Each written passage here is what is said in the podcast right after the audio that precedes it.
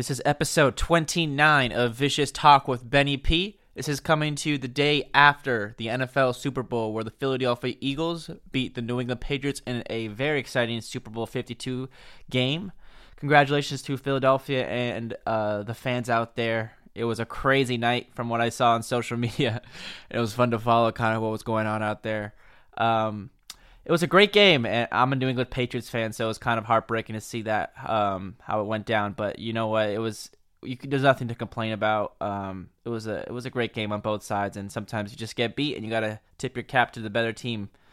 Um, but other than that, uh, we have a great podcast coming up for you. I brought on my little sister, Michaela Perez, and uh, we uh, we talked about some great stuff with what she has going on, and we talked about some basketball um, because now we are past the NFL season, and uh, I got to find some more topics for the podcast. And uh, I'm excited to kind of get some things going um, in more directions and get some creativity into this podcast. Um, we'll be talking about um, some musical theater stuff. Um, she's currently producing and directing her own short film, so it's a lot of fun kind of learning about what my little sister is going through with with that production and such. Um, but yeah, this podcast is brought to you by our one and only sponsor, Action for Education. Action for Education is a nonprofit organization found by my good friend and former podcast guest, Mike Mastriani.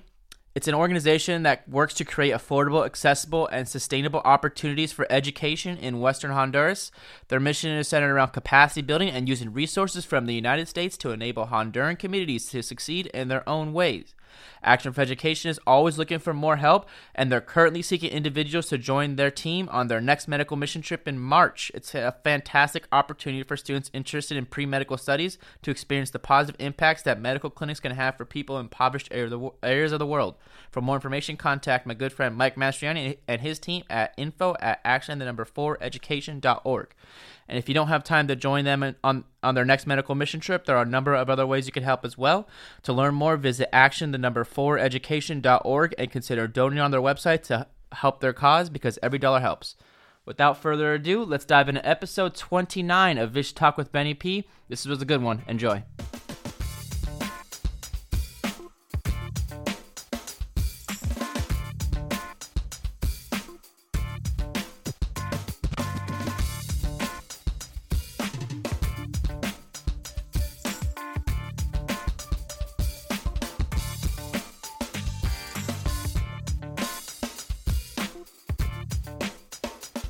Today's episode of Vicious Talk with Benny P is a special one. My guest today is my first female guest to grace this podcast. She's currently attending Emerson College, getting her bachelor's of the fine arts degree in theater performance. Right now, she's producing and directing her own short film titled Not Friends. She's also a bit of a basketball virtuoso, and unfortunately, she's a big Clippers fan like my uh, a big Clippers fan like myself. Uh, today's guest also happens to be my younger sister. Happy to introduce Michaela Perez. Michaela, how's it going? Hey, how are you? I'm good. Thanks for coming on. This is uh, you're my first my first female guest of the podcast. I guess it's a it's a good one to have my little sister on here. Yeah, you much overdue for a female guest. I know. I'm I'm into my 29th episode mom's been uh, harassing me saying that I need to get um, some more some more girls on here. it's not on purpose. I just have I just have more friends that are guys, I guess. But I mean, um, a lot of those. Are I mean, I have more. Yeah, I mean, a lot yeah, of my I mean, I have more friends like, that are girls. Yeah, for sure. Like I just I I like I've been talking a lot of sports and stuff, and so a lot of those were were just with like uh my my friend Drake, my my, my friend Jake, um and stuff. So I mm-hmm. mean um, but yeah, I mean, we'll we have some good topics set up. Michaela's been um, you've been in, getting into a lot of different things lately in school, um, and so I figured we could talk about some of those um, things you have going on, especially with this short film you have going. It's a lot. It's pretty exciting for you, I'm sure. Um, and then it's also kind of exciting to talk about some basketball right now because I I don't have a lot of friends right now that that um, really follow basketball as much as you, so I figured we could uh we could definitely talk about some good stuff with the NBA going on. Yeah, I did some research yesterday, double check on all my my facts. All right, very um, cool. But yeah, I'm I'm I'm happy to talk about basketball. You know that. I know. We'll we'll, uh, we'll we'll we'll save that for a second. Um, we'll, we'll, let's get let's dive into what you have going on right now with uh, Emerson's uh, what you what you're producing over at Emerson. Uh, so you're working on a Yeah. short film. Yeah. Um, so this actually is my first short film that I've ever done. It's my first big, big film project that I've ever done. I started off as an acting major, um, and then I realized that I was really interested in writing and like creating stories more so than just like taking someone else's story and um, like Yeah. interpreting it as an a- as just an actor. I wanted to see like more of the process of it. Yeah, Um, well, I, I know and then- you. Yeah, well, I know you've been kind of like secretive about some of your work you've done, but this isn't even like the first thing you've written, huh? So you've always kind of been interested in creating your own kind of stories and stuff, huh? Yeah, um, I started writing really young. Actually, I think I I remember in middle school I had one of my friends and I we had read Twilight or something like that, something stupid like that, and it inspired us to um, like come up with this full on complicated plot line. Then I started writing some of that and never really finished anything. Um, but I starting college, I started getting better about like finishing projects, and um, this is one of the more well developed ones that I and I just really liked it. So cool. I talked to my roommate. Um, I talked to my roommate about it um, and told her I had this idea. I was pretty much almost done with the script, um, and that I really wanted to see it come to life on screen. Um, and she was like, "Well, are you going to produce it? Like, what's what's your plan?" And I said, "Well, would you be down to produce it with me?" Um, and so it's since that it kind of all happened very quickly. Um, we came up with like, okay, what do we need to get done in order to get this produced? Um, so we started um, doing edits on the script, seeing what we needed. Um, we made a list of like crew, key crew members that we need, um, and our school is really great in terms of um, diving in on who, like, different people are specialists in different mediums. yeah. Um, so we had a crew call, um, which is basically just people coming up and interviewing for us, and we saw their resume and got to see um, how did what how their did you get skill those? sets are. How did you get like that those ads out? Is just through Emerson? You just had a good network of, of people you could like advertise, Yeah. putting something together, and just people can apply for it. Yeah. So what I did was um, we made. A, I mean, social media is so great in terms of getting the word out. Yes, Um, that's how it is nowadays for a lot of people trying to just do their own projects. Social media is, is a great medium for that. You know, advertising those things. Yeah. sure. Yeah, um, there's this Facebook page um, for different things in Emerson. Um, so there's this one that's specifically for like crew calls and cast hiring um, that both Fatima, my roommate, um, and I are a part of. And once we knew that we wanted to produce this and wanted to get a crew, um, the first thing that we did was post on Facebook. And then um, I edited together a poster um, based on one of the scenes in the short film. Um, and then we just put posters up around school. We promoted it a ton of times on social media. Um, and we got about 30 or so people that came in and interviewed for us. Very cool. Um, and now we have 20 people in our crew. Um, not all of them came from our interview. um, so, so but you're yeah. managing all these people, huh? yeah, I'm. I'm not only. It's really a lot of work because I'm not only the writer. I'm not only the producer. I'm not only the director. I'm all three. Um, Yeah. so there's. I'm in charge of making sure basically everyone because Yeah. If awesome. you know producers are the ones who are like always keeping organized the schedule and like making sure that we have funding which is a huge big deal making sure we have like locations making sure that everyone is able to make meeting times um, that's like a job of producer that's something that i, I really want to do in the future um, but the director is also in charge of like working with the director of photography which is also um, a cinematographer um, so the director works with cinematographer um, and the actors, and that.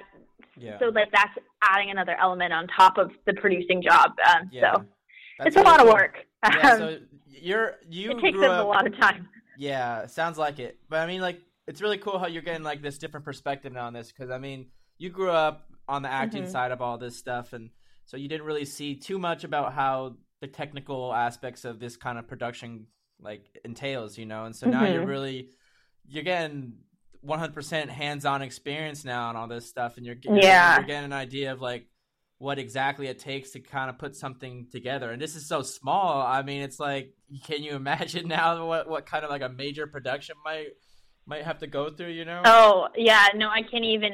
Uh, yeah, I know this is such a great like learning experience. Um, it's actually not the only short film I'm working on right now. Um, I'm taking a, a, acting for the camera class, and we're doing a short film in that class where we're filming like an hour away from campus. Um, I go to school in Boston, Massachusetts, and um, we're filming in Concord, um, and like a tiny farm, and it's like a ten thousand dollar budget. Um, Oh, wow. I mean, if you know budgets, that's not that much, but um, it's still pretty big for like a college um, production. Um, and that one's a lot bigger than ours. Um, so like seeing the differences between those two and like how different scheduling works out and how different like it's so important to be communicative in this process because it's such a huge collaboration and I, I mean I grew up in theater. I didn't really have a lot of film experience before I went to college. Um, but I think like the biggest thing that I've noticed as the difference between the two is that theater is a lot of like going off and doing work on your own and and like different parts like doing a ton of work outside of it and then coming together at the end yeah. this has just been like so collaborative from beginning to end. Um, I mean, part a huge part of it is the fact that I'm a co-producer instead of just a regular producer. So um, me and my my roommate, um, who is my co-producer, we like all we talk about now is just a short film. Um, but it's just it's just so important to like stay organized and be communicative and make sure that you're on the ball all the time and you're Yeah. able to communicate if there's like a disaster that struck. So like I've ha- I've already had to deal with like a couple of different issues in terms of scheduling. Like we couldn't shoot on one of the shoot dates because it was snowing. Um, not, not an issue so like it's just like little things like that. not an issue you run into when Not uh, an issue when when you're out in here in LA. Yeah. No. But yeah, I mean, all those, Um, all of those um, experiences, like all of those skills that you're cultivating with this experience, is are things that are going to help you regardless of what industry you get into. And if you if you stick with this, obviously, this is directly related to some a lot of different things that you're you're really interested in. But I mean, regardless of what you're doing um, for your career, at, like pursuits and stuff, it's important to always be good at communicating, good at staying organized, management skills. So you're, you're Mhm. managing over you're managing 20 people right now, and so that's that's a valuable experience. Mhm. And so it, it, it's really it's it's impressive that I mean that you guys you and Fatima have been able to really kind of get something off the off the ground floor and, and really get the ball rolling on it. It's cool. Yeah, it's it's so cool. I mean, this idea that I had for the short film literally came from me listening to a couple of different Ed Sheeran songs and then accumulating it together um, to come up with this idea. Um, and I'm I'm such a non-fan of happy endings, and so the short film kind of reflects that. It has a very cynical vibe to it. Um, but um, it's just funny how like something started off as just me listening to music on the way to the train, taking the train to school, um, and now it's a huge production that we're spending four days filming with a 20 person crew. I have two actors. We have a ton of equipment. I think we have about 40 different pieces of equipment. Wow. Um, and it's just it's crazy um, how much and how quickly it happens. You know, this by the time Fatima and I knew that we wanted to produce the film, it was probably like the beginning of December, and we start filming next week. So that's awesome. It's so, so crazy how quick this all happens. Yeah, very cool. So can you give me like a brief synopsis of, of what the what the general um, plot of the film is? Yeah. Okay. So it's totally like playing on cliches. Um, I mean, I read a lot of cliche books in high school, um, and it's so playing on the fact that I did. Um, it's kind of playing on the idea of like these two best friends that get together in high school and live happily ever after. Um, it's more talking about like long distance relationships. Um, me as like a writer and like person interested in telling stories, I'm really interested more in like I'm not I don't care that much about plot. I'm more interested in like relationship dynamics. Um, and whether it's like romantic or friendship or like family type of relationship. Um, and so a lot of the short film focuses on this relationship between these two best friends that it, it ends up like going sour. Um, so yeah, it's very not a happy ending. How long are you trying to make the film about? Like what about what what kind of length um, are you um, looking at right now? It's gonna be I'm I'm shooting for about 15 minutes. Um, it's probably gonna be between 10 and 20. Okay. All right, cool. And um, yeah, so it's 16 pages, I think. Oh, and you, and you wrote you wrote the whole script, huh? Mhm. Um, I had other people like read it and edit it, um, help me edit it. I did a lot of editing myself. Um, but yeah, I just I like I, said, I was listening to music, and then I was in my I was taking an acting for the camera class, and we were talking about um, shot selections and different scenes of like other um, TV shows and films that we were working on in that class, and it just I don't know the idea popped into my head, and I started writing dialogue and just coming up with it, and then I did some research on script formatting, um, and then it just came together, cool. and I I liked it, so yeah. Awesome. So where at where are you at right now in, the production? You're you're going to start filming like the actual cuts next week.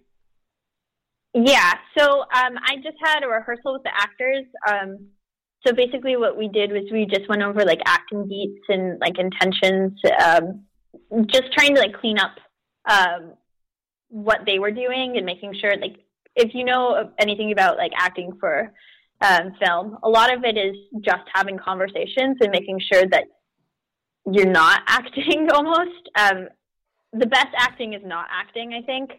Um, so we did that today. Um, and then on Friday, we have a tech rehearsal. So we're going to just like go through. Um, the big thing is that we have to be really well rehearsed because our schedule is really tight. Um, we have to shoot about four or five scenes in three days. I think we're trying to accumulate it down to three. So that's a lot to do. Um, 20 minutes uh, worth of, of film is probably about 20, at least 20 hours um, worth of film. Um, so it's a lot about like making sure that we are well practiced and well rehearsed. And so when we go to shoot, we're not figuring out stuff that we should have already figured out, you know? Yeah. Very cool. Um, so did you? Yeah, did you, but we're almost shooting. That's awesome. Did you reach your funding goal with this yet? I know you started. You had a Kickstarter, um, right? Yeah. So I did reach my Kickstarter goal. We're at I think 605 um, now. Um, if you guys know, like if you know anything about budgets, uh, 605 is like not any budget whatsoever. um, I mean, Get Out, um, the big blockbuster thriller that just like blew everyone over the water, was considered like a really low budget, and their budget was 4.5 million, and that's considered like nothing in the industry. So six six hundred and five dollars is like we don't have a budget, um, and so I meet I met the like we met the minimum amount that we need to function. Um, at this point, like we're hoping we can get more because I found out yesterday we have to get more transportation for equipment because we're going to have more equipment than I thought. Um, so it's just like making sure that we have continuous continuity, um, like funds, because so much of film is really unpredictable, and shooting can get super unpredictable, and it's a lot about problem solving and figuring out things on the on the fly. Um, so sometimes those things cost money. So it's important that we still are, are research, um, like going out and trying to get more funds. Um, we just met the minimum, but we're hoping to get a little bit more. So, if any of my listeners wanted to uh, donate to uh, Not Friends, a short film production, where can they do that? Um, so it's on the Kickstarter page. Um, the link is I can. It's a really long link. Um, I'll post it. I'll post it on like, my uh, on on the uh, post that I have for this. Yeah, so I mean, if you go to the Kickstarter, if you go to the Kickstarter page, I think if you just search "Not Friends" short film, um, it should pop up. Um, it's a girl on a swing, so if you see the girl on the swing, then you know you're in the right place. Um, okay. But yeah, it's um, you can. I think there's um, a couple of different rewards that you can get. Um, one of them is like getting a like. I think everyone who donates will get um, a credit in the film at the end. Um, so you'll be receiving like it'll have like a special thanks during the credits, and you'll include they'll include your name. Um, our editor will add that uh, in, um, and then if you donate like twenty bucks, you get a um, postcard with the logo on it. Um, and we'll send that to you as with like a thanks and stuff. And then if you donate a hundred, you can get be like an official executive producer. Um, and if you know anything about like being an executive producer, it um, a lot of people like Christopher Nolan does a lot of executive producing. Um, they just donate money to the film and like make sure that it works, and then they'll watch the film at the end and be like, "Yeah, that's good." Um, but they don't really have. It's mainly like they're the they're the, the funds the behind the operation. The cash cows are doing. Yeah, um, but it's it's a cool pride thing. You can say you can add on your resume, "Hey, I was an executive producer of this this short film." All right. Um, All right. Cool. Yeah. All right. So, if there was one thing you've learned from this this experience so far, do, do you have anything like one piece of advice for anybody that's trying to put together a, a little bit of like a passion project like this? Do you have anything? Yeah, yeah. I think the most important thing is like to just go out and do it because I I didn't have a ton of experience going into this. I I just wanted to try it, and and I had always wanted to do a project like this, um, and I want to do a ton more in the future. Um, but just making the decision that, hey, I have the script, I want to do it. What's keeping me from doing it? You know, and as long as you're passionate about the project and as long as you commit to going through with it, there's going to be bumps in the road, but it's going to happen. No matter what, you're going to figure it out. Um, so I think as long as you like put yourself out there and you try on the project and you stay organized and you commit to it, um, it's definitely doable. Cool. All right, very cool. So when the finished product is done, where can uh, my listeners view the uh, the short film, Not Friends? Where can they see it? Where are you going to post it? Oh, um, we're going to post it on Vimeo, um, which is like a video website, um, and the link will probably I can send it to you once it comes out. Um, we're shooting, so we're shooting this weekend, um, next weekend, um, but it takes a long time to do post, um, and we have like one editor right now. We're going to try to um, locate another one, um, but we're not looking to have it out until like May, April. Um, so once that is done, we'll put it on Vimeo. Um, I have to talk to crew and make sure that we can. Um, we might put it on YouTube. and then we'll also be sending out video um, like DVDs, um, files if we can, um, digital files. It, so if you donate to the project, you definitely get the link, um, like all of this and links um, and emails. Um, but if you don't, I can send it to you once we have a final project product, and you can put it on your your page with the link. Cool. All right, sounds good. yeah, it's a, it's, a, it's really it's exciting. I'm, gl- I'm glad you're you're working on this. This is it's be yeah. experience for you. Yeah, I, I this is what I want to do. Like I have learned so much, and I'm obsessed with this process. It's a, it's fun to see stories come to life in front of you, um, and like see the process from beginning to end. It's, it's so cool. Very cool. All right. Well, let's uh let's transition a little bit here then. That's some good stuff. Um, excited to see it. Not not friends coming out hopefully in April or May. Um, but we're let's transition a little bit to uh, a little bit of NBA basketball. So, Michaela, mm-hmm. you and I are, have the unfortunate. Uh, we share. Unfortunately, we're we're both fans of the Los Angeles Clippers because we grew up here in LA, and we uh we, we didn't go. Our dad had season tickets. Yeah, we didn't. We do. Unfortunately, we didn't have the money to, to have season tickets for the Lakers growing up, so we we saw the, the likes of the, the the Clipper teams with like Elton Brand, Corey Maggette, and we saw those teams growing up for the Clippers. Um, and then when Blake Griffin came to LA, that was like when the Clippers started to get like they're they were a serious a serious team. Like people had to start taking them seriously. They made it Mm-hmm. to they made it. I mean, they actually they didn't make it past the second round at all with that, which was pretty which was pretty disappointing. But it's uh, I mean they were in the you- playoffs, I think, for like six years in a row, five or six. Yeah, they were. They, uh, I don't know. The Clippers are probably one of the most haunted franchises in, in professional sports nowadays. Um, I think it's the curse of the Clippers. I do. yeah, Watch Blake Griffin. Blake Griffin is going to be healthy for the rest of his career. Watch. uh, I, I don't, I don't, I wouldn't put money on that to be honest. I know, I know it's hard. We're- We'll talk about this Blake Griffin trade because I, I mean, I, I know it's hard as Clipper fans to see a guy like that go for the last. How long has he been in the league now? Eight years. It feels like he's been just kind of like yeah, the most exciting player to to watch in the Clippers uniforms like ever probably. Um, but the guy doesn't stay Mhm. healthy. He he doesn't like there's a there's an undervalued on on health and and durability in the NBA. Like players need to stay on the Mhm. court, and Blake Griffin, his body just isn't built to to withstand 82 games of the season. And it's like every year there's something new with him, or a nagging injury, or or like he breaks his hand punching the equipment manager. What two years ago, last year? hmm It's like Two years.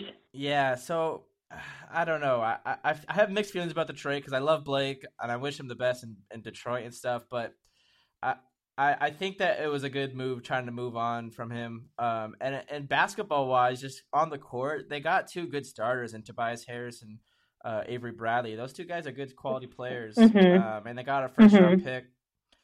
Um, but I mean, I just think Griffin is if if you're gonna put your all your eggs into that basket, you're gonna have a hard time uh, finding re- reliability in him. But I mean, what do you think? What are your Mm. what are your feelings? Here's here's how I feel about it. Okay.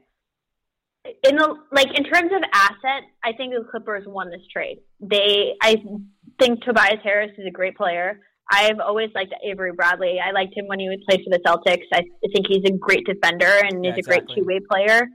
Um, and then you also get picks and you also free up a ton of cap space for the next couple of seasons um, because Blake Griffin had a huge contract. And they also, they don't talk about it, but um, Brice Johnson had a contract, a contract that wasn't very friendly either. So they got Detroit to take on that as well. Um, this is why I think the Clippers lost this trade. The Clippers very publicly stated to Blake Griffin that he was a Clipper to life, uh, Yeah. for life. They This told him. "Hey, hey, we want you here until you retire." They mocked his retiring his uniform on, in the banners. They gave him this whole spiel about how important he is to the franchise, how he's the face of the franchise. This was all very, very public. Um, and then they give them this huge spiel, and six months later, they decide to trade him. And they didn't even like they weren't able, even able to beat him to the punch in terms of I mean beating Twitter to punch. Um, yeah. He found out on Twitter. like Griffin found so out bad. through Twitter. Yeah, Yeah. that's really bad. Um, so the reason why I think the Clippers lost this trade is um, in combination with the Chris Paul rumors about Doc Rivers, who I, I think is gone after the season. He has one more year on his contract, but I don't I don't think he's going to last um, past that, um, if not sooner. Um, but hearing all the rumors about with Chris Paul, and then seeing how they reacted to Blake Griffin and how they um, clearly don't value loyalty, uh, I just I don't see free agents wanting to come here. Yeah, you know, exactly. I don't. I know. I, don't. Why It's would not- you want to go? It's not. It's yeah. I, I totally feel you. It's not a comforting feeling. I mean, what do you think was a colder? What do you think was a colder parting of ways? Blake Griffin here with the Clippers, or Isaiah Thomas with the Celtics last offseason?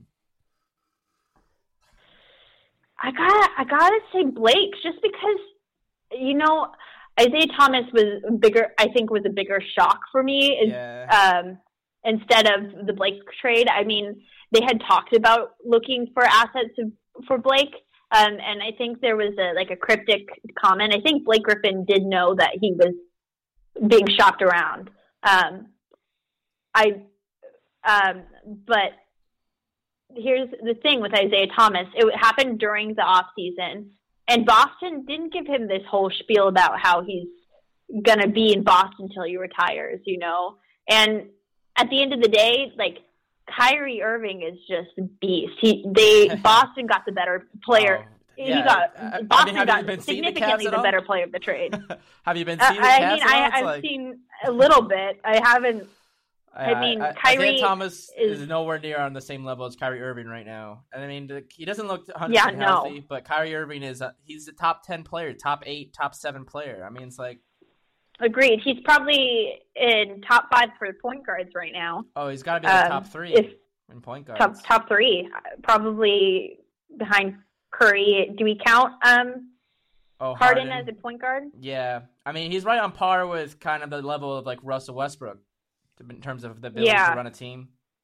Yeah, I think he's a better teammate than Russell Westbrook, but Westbrook is a better player. Yeah, talent wise, if you're just like, yeah, if you're like playing pickup basketball, Yeah. you might want Westbrook on your Yeah. uh, on your team more than Irving. Yeah. Um, but for me, the Isaiah Thomas trade made sense. I I actually thought they were going to trade that before the trade actually happened. I thought it made the most sense once I heard that Irving wanted to leave the Cavs, um, because Boston is the only team that has assets at this at that point. Um, but for me, Boston didn't make any promises for for Isaiah Thomas. Um, and Boston is known for, I mean, um, Danny. Danny Ainge. He's known. He's, he's He's- known for being a little heartless. yeah, he's Um, cold-hearted son of a bitch, huh? he is. He is. So that trade, like, while it was shocking a little bit at the time, it wasn't surprising to me. This trade with Blake Griffin was really surprising for me. I didn't think it was going to happen, just because the Clippers had put seemed to put all of their baskets in the Blake Griffin um, signing over the off season, Yeah. and then to go six months later and just totally disregard the loyalty that he offered them. And now they don't have a, a I mean, their closest thing to a true blood blood clipper, clipper is DeAndre Jordan, who we don't even know if he's going to be with the team in four end of the days. Yeah, Yeah, you're you're right. You're right. I mean, they don't really have an identity at this point, and I think it's gonna take Mm-mm. them moving venues at the at the very least venues. I mean, realistically, Yeah. I love the Clippers. Well- I hope they stay in Los Angeles, but I mean, for, Yeah. the, for the sake of the franchise, if if Steve Ballmer wants his team to maximize its ability and and like brand and and such, I mean, I- it's gonna be it's it would be behoove of the of the Clippers to look into moving up north to Seattle. I think they should. Seattle Yeah. should have a team in the first place, and that's and Ballmer kind of has ties up north in the Pacific Northwest, and um, I mean, I but could, to- it's I could so totally see difficult it. to go from. yeah. It's so difficult to go from a such a high market with um, in LA to such a lower market in in Seattle. Well, Seattle is Seattle is like a hasn't- t- well, they're they're like a top ten sports city if if they move to them. Like they're they're, they're no they're no like slack of a they're not like I mean there But are worse the cities thing. that have basketball franchises like OKC. Um, I mean there are a lot of teams like Charlotte, and I mean there there there are a lot of cities that don't really deserve basketball franchises more than Seattle. Um, but you're right. LA I mean- LA comparatively is a lot bigger, a lot more money here. Yeah, Um, and but- who yeah. in Seattle is just going to automatically adapt to the Clippers too? The Clippers are a hard organization to love. yeah, As a Clipper fan, I I can say that. yeah, I agree. Yeah, I completely agree. um, But then they Yeah. need, they they I need mean- to they need to get out of Staples Center as soon as possible. They do. That's true. I, I, and it helps. The thing that the Clippers have going for them is that they have someone who has a great reputation for building strong teams and, in Jerry West, and then they have the best, the one of the, they have the richest owner in sports in Ballmer, um, who seems to really love the team um, and wants the best for them. So if you have that combination, you can't. I, I hope that they can't be this bad for so long. You know, Yep, I agree. I can't go through another horrible Clipper phase. I know. We need we need some success out of them within the next like five years or so. I know. God, if they can just make it past the second round, they don't even have to make it to the NBA Finals. As long as they make it to the Western Conference Finals, I'm content with that. True, true, true. All right, Michaela. Quick question for the NBA: If you were LeBron James, where would you go this offseason? Where would you go? I, I looked into this question. I think there's three teams that he, that have a shot. Um, I think you either stay with the Cavs and hope that they can sign some good players in the off season. If I were the Cavs, I don't care what I have to give up as long as I can get rid of Tristan Thompson's contract. I would trade. I trade for DeAndre Jordan just because Tristan Thompson Thompson is taking so much contract space up. LeBron Um, really okay. So LeBron wants to put a lot of blame or whatever. It seems like that he's upset with the Cavs right now, but it, it's Yeah. ultimately his fault. They're struggling right now. He forced ownership to pay Yeah. a way overpay J.R. Smith and Tristan Thompson, his two his two two of his best friends on the team, and those guys don't deserve the money Mhm. being paid. No, they don't. But here, here's the thing. Here's why I think that LeBron will still stay with the Cavs at the end of this offseason. I would not be so sh- shocked. Is LeBron not going to retire as a Cavalier? Because if he leaves the Cavs, this is it. That he can't go back to the Cavs. Third time. So Yeah. is he just not going to? Re- is he just not going to retire as a Cav? Which just seems so disappointing. As like he grew up in Ohio. The story is so great in terms of like he brought so much to the city. He he is a Cavalier, you know. Yeah. Um, and just to see him not retire as one, even if he does a one day contract, I I just don't. I don't know if I, I as a basketball fan, I feel comfortable with him not retiring as a Cavalier. You know. yeah, that's a good point. Um, so that's my first team. Um, the second team, I don't. I, I I have an unpopular opinion. I don't think he's going to LA. Um, I just don't think either the, the Clippers or the Lakers have anything to entice him. The Clippers are Um, not the Clippers are not in, in the picture, but the Lakers, I think, are, are an option. I think they're an option. He'll probably interview with him. I just why I, think he will. I think he'll go to see them, but I just don't think in the long term the Lakers are years away from winning, winning a playoffs. Even if LeBron goes to the team, who's to say LeBron can in the the rest of his career able to? Who knows he's able to like bring the team together enough Yeah. To win reason- a championship in the time he's there. Yeah, the only reason I think that the, that the Lakers might be in play is that there would there would be a total roster overhaul that, with with LeBron going there. So LeBron, but what if he Mhm. was able to get Paul George to go with him? So what if LeBron and Paul George go to the Lakers next year, and then the year following I- that, Klay Thompson goes to the Lakers. So that th- those That's a lot of ifs, though. yeah. Ah. But I mean, LeBron. I don't think. LeBron's the only kind of player that can manip- manipulate the league like that. I mean, you saw what he did in Yeah. Miami. He completely overhauled that entire Miami team back in I think that, like what 2010, 2011 or something like that. Yeah. Um, And so that's the only thing I could think with with LA. It, he wouldn't just go there with the guarantee of playing with Lonzo Ball and Brandon Ingram and, no, and Kyle no. Kuzma. Like that's he has he should have no interest in. They that. have to. They have to have signed Paul George already, and I don't think LeBron and Paul George with um, Kuzma and and um, Ball. I don't think that's enough um, Yeah. to win a championship, um, especially in the West.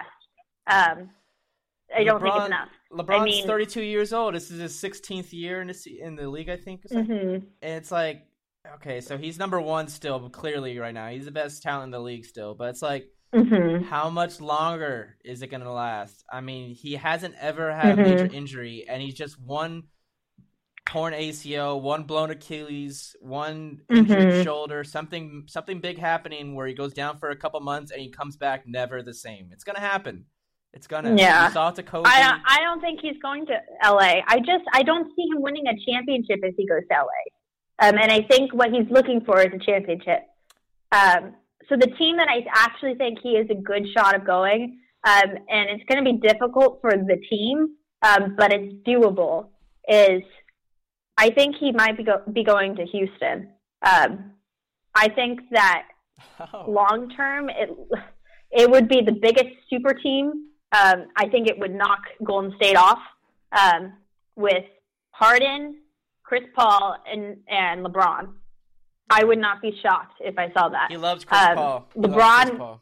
Yeah, Chris Paul is his best friend, um, and seeing and I, they've always talked about wanting to play together. And Houston is the team that can let that happen. They're the only team in the league that can let that happen. And I think that wherever LeBron ends up at the end of this off season, I think that's the team that he's probably going to stay with for the rest of his career, unless he signs like a one year deal and decides to change it up. Yeah. Um, but I, I- just think that he's going to stay there until the end. Um, and if that's the case, does he want to play with his best friend? You know. Um, What's the other team? and my other team is a big if. I don't think it's possible. I don't know. I don't know. I keep going back and forth on whether it can happen. Um, I wouldn't be surprised if he went to the 76ers. Um, Ooh. Yeah, I, can just think that. they have he can bring he can bring a lot to that team. Um and with the combination of his his experience and just I mean he's the number one player in the league. Um in combination with the best um, young talent in, in Embiid and, and Simmons. Um, and if Fultz can get it together and, and shoot correctly, uh, I think that in a couple of years, I think it, in a couple of years that could win a championship. Yeah, Um, that's not bad. so I wouldn't I wouldn't be surprised. My my two teams that I think you're leaving out a little bit. The the number one team I think that he should really consider is in the same state as Houston. Same state as Houston. I think he should look at the Spurs. I mean, how cool would it be to Mhm. see LeBron with Gregg, uh, with with Popovich as his coach? That would be. I really- mean, that would be a hell of a yeah. basketball story. Um, and you saw that story earlier this this uh, I mean this season um, about Kawhi Leonard kind of complaining that they don't really have the ability to to attract major free agents. I mean, it's possible that's kind of a, people. It seems like teams are starting to angle themselves to try to create some sort of campaign for LeBron, and that might have been the, Mhm. kind of the start of something for for trying to get LeBron to consider San Antonio. I Yeah. think that'd be really cool. And I- Kawhi Leonard and LeBron and Aldridge. That would be a hell of a three te- three star team right there. Yeah, yeah. Um, and I definitely think that's an argument in terms of the league is starting to emphasize coaches. Um, and it's kind of obvious with the Cavs coach, just in terms of like Tyler. the Cavs coach has not done a good job at all this season No, in terms of getting. He has not gotten what Brad Stevens got out of Isaiah Thomas, um, and I think that's a big part of why Isaiah Thomas hasn't been playing as well as he did in Boston. Um, Yeah, you might be right. and then uh, same with same with Crowder because Crowder played significantly better in Boston. yeah. Um, so, I, I mean, I think players are going to start going to where good coaches are, and so those are going to be teams like Boston. It's going to be teams like San Antonio. It's going to be teams like the Rockets, you know. Um, so I, I definitely see the Spurs argument as well. Yeah, I think another one. So LeBron James, people want to say he's he's the goat of our generation, and people he wants to try to. I mean, put him on a. I mean, if he can't pass Jordan, he at least wants to be mentioned in the same breath as him. And right now, it's mm-hmm. it's obvious that Jordan was the better player, like in terms of peak talent. Mm-hmm. LeBron will never be able to match him. But in terms of the overall mm-hmm. career, LeBron probably has the best sports career of all time, maybe on kind of par with Tom Brady, um, in terms of just mm-hmm. longevity um, and consistency and such. But LeBron should, if if he wants to put another like star on his cap, he wants he, he wants another stripe for himself, kind of a huge a huge accomplishment.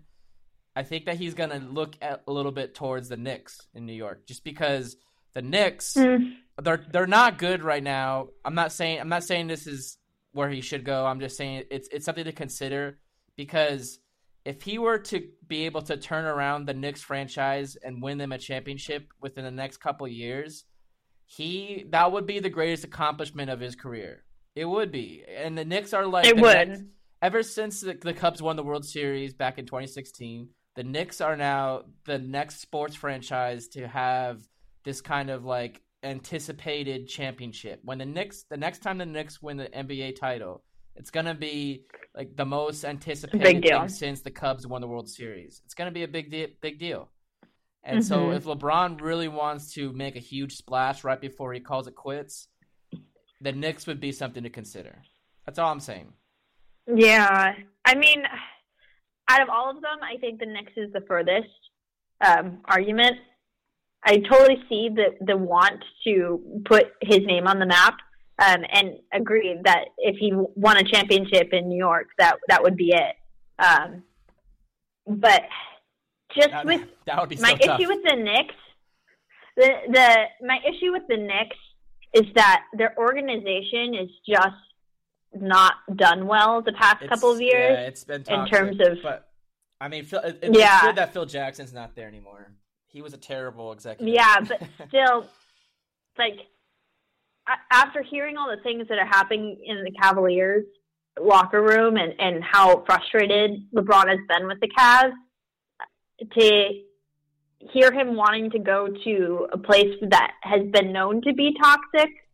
I mean, it's gotten better now that Phil Jackson's gone, but still, like, yeah, they. Good point. People let Phil Jackson walk over him. Like, do you LeBron, think he's gonna yeah. want to go to a place with that much drama yeah, going? LeBron is so easygoing that you might be right. He might just like this is just not the place for me because it's just it's it's too tough. It's just it's too toxic, too mm-hmm. emotionally draining. He's so easygoing mm-hmm. that I you're right. It, it, it's it's a long shot, but it'd be interesting. It would. Mhm. I All mean, right. for New York's sake, I would like love that. Yeah, for sure. All right, let's do a quick let's do a quick redraft of the NBA All Star teams. You want you down? Okay. All right. So do you sure. have? Do you, are you looking at the grid I made for us? Yeah. Okay, so we have 24 players. You could be LeBron, so you get the first pick. Okay. I'm gonna, I'm gonna be Stephen okay. Curry. I mean, I would pick LeBron first. No, but the, that's um, how I... that's how the, the, captains will do. We'll, we'll, do some role playing. So that I'll be I'll okay. be cap I'll be the captain of Curry's team. You be LeBron James. You be your captain, and you get the first pick. Okay and you have to pick your starters first. So you have to pick um, your four other players the people that, that start got... next to you. So, yeah. so that your first four picks are going to be your starters. So you have to look at some centers. Okay. You have to. You, you can't pick like five guards or whatever. So. Um, yeah. But you go ahead, take the first pick. Okay, I agree with LeBron. I I pick Durant first. Okay. Yeah, I think go... you can't let Curry have him. You, yeah. I mean, I, it would be a toss up between Harden and Durant for me for the first pick, but you can't let Curry have Durant. Um, in terms of like, if you want a successful team, you can't let it, that happen. All right, give me Harden. Okay. I'll take Harden. Okay, Harden, Harden's probably um, gonna be the MVP this year. Yeah. Uh, uh, I have to pick a point. Um, Oh, I, am I picking what the um, people voted? No, no, no. Yeah, like well, this, the starters. You no, you could pick whatever you want. You could you could put you could throw in another starter if you want. I think. You know, I think just because it's LeBron, I, I pick Kyrie as a point. All right, all right, yeah. You got you. So your first two picks were the two people that people would like never want LeBron to play with. all right, but those are two good players. I, I would probably have to go with the same. I would. I, I don't blame you for those two picks. Um, but I'm gonna take Giannis. I'll take Giannis. Okay. Um.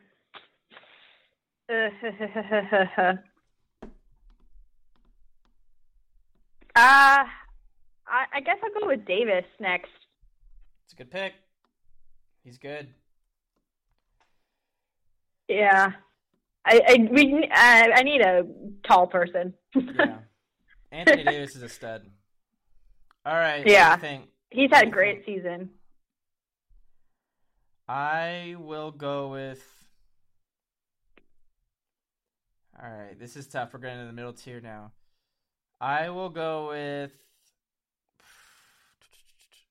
Give me. Uh,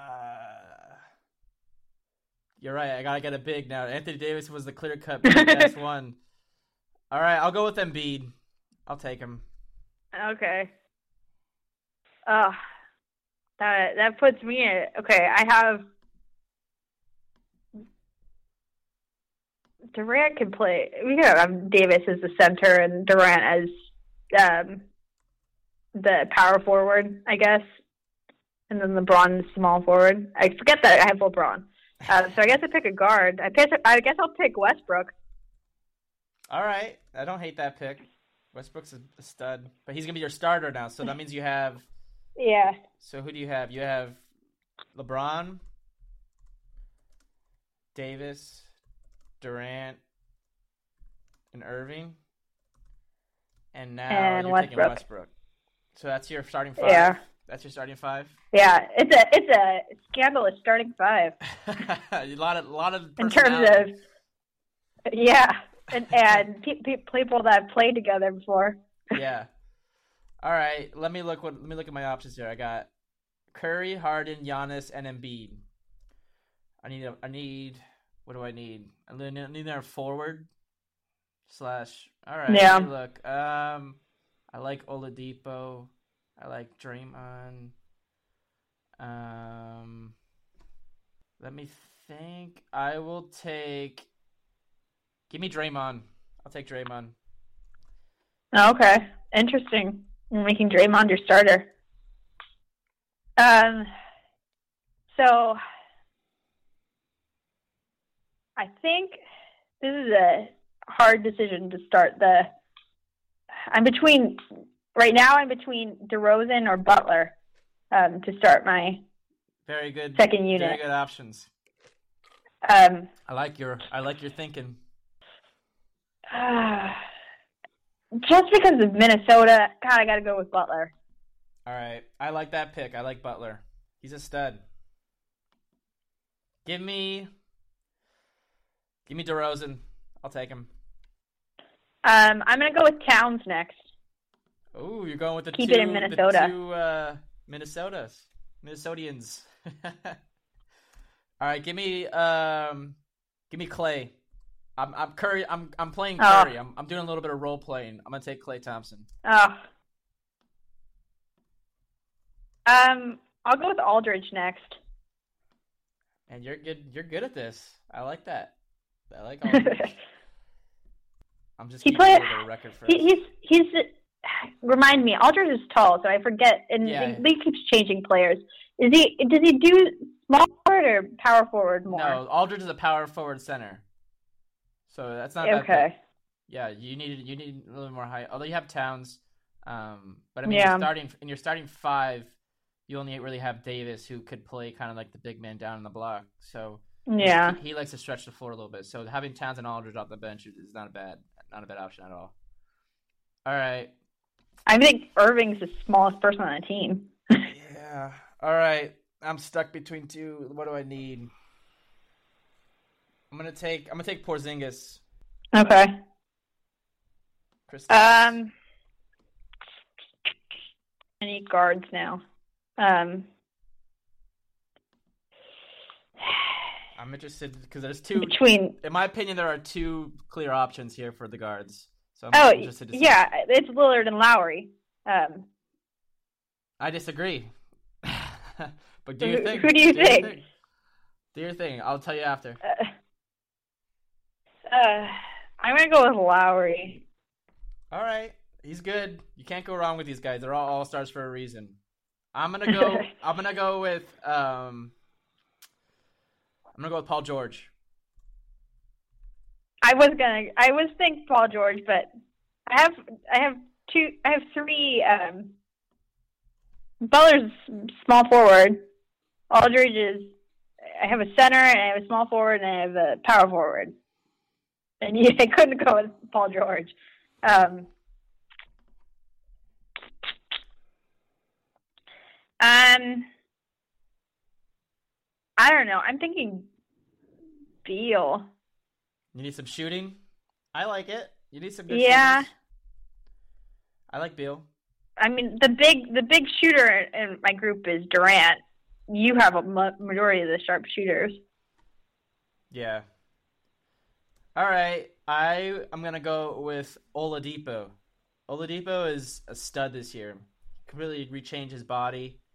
Um, and that trade for George for Oladipo is looking like a very fair deal at this point. See, I haven't watched.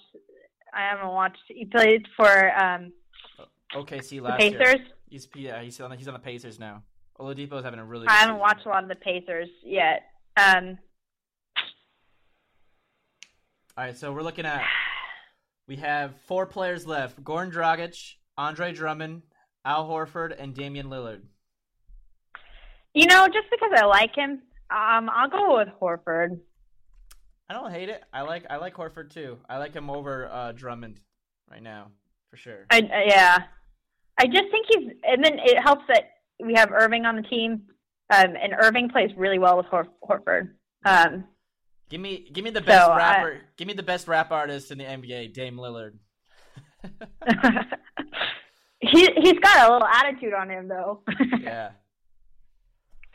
Um, so we're down to Drummond, Drummond, and Dragic. Who do you need? um, I'm gonna go with Dragic. All right, Dragic is good, but I Yeah, kind of wish I- I, I, kind of wish Lou Williams made the All Star team reserves over Dragic. Yeah, I. Yeah, I mean, they, he wasn't going to because I mean I think if um, the players that got injured were in the West, Lou Williams would have been a given. Um, but because they want to keep the even amount for um, East and West, yeah. I, I think that they just couldn't pick Lou. It's a bummer. Lou did have a good. Has been playing really well. Yeah, I agree. All right, so we're looking at Michaela has LeBron as his captain. He's got Anthony Davis, Kevin Durant, Kyrie Irving, Russell Westbrook, Jimmy Butler, Anthony Towns, Aldridge, Lowry, Beal, Horford, and Dragic. It's a good team. My team is looking at Curry as my captain, James Harden, Giannis Antetokounmpo, Joel Embiid, Draymond Green, De- uh, De- DeMar DeRozan, Klay Thompson, Porzingis, George, Paul George, uh, Victor Oladipo, Dame Lillard, and Andre Drummond. How close is this to the actual draft? It's pretty close. Um, I know that you're starting. I, I know that LeBron, yeah, he has Anthony is- Davis, Durant, has. Porzingis, Yeah, I think but and Westbrook is on his team as well. But I think um, I think Drummond is starting. No, it's not Drummond. It's Paul George is starting, or something like that. I'll take a look real quick. I don't know So- because it used to be. It used to be. Um, what's his name? Yeah, Boogie Cousins. Yeah, Boogie Um, Cousins. With, I the, picked with the Cousins. torn ace, I mean, uh, the torn ruptured Achilles. So LeBron's, I mean, I would have picked Cousins too. So LeBron's four starters are himself, Ir- Irving, and Durant, and Anthony Davis. So the guy replacing uh, Cousins. Cousins Boogie. would be Drummond, right? I think you're right. Is it? I mean, it should be Porzingis, no? So Porzingis might be starting. is I, is it? tr- But okay, doesn't he have Paul George too, or no?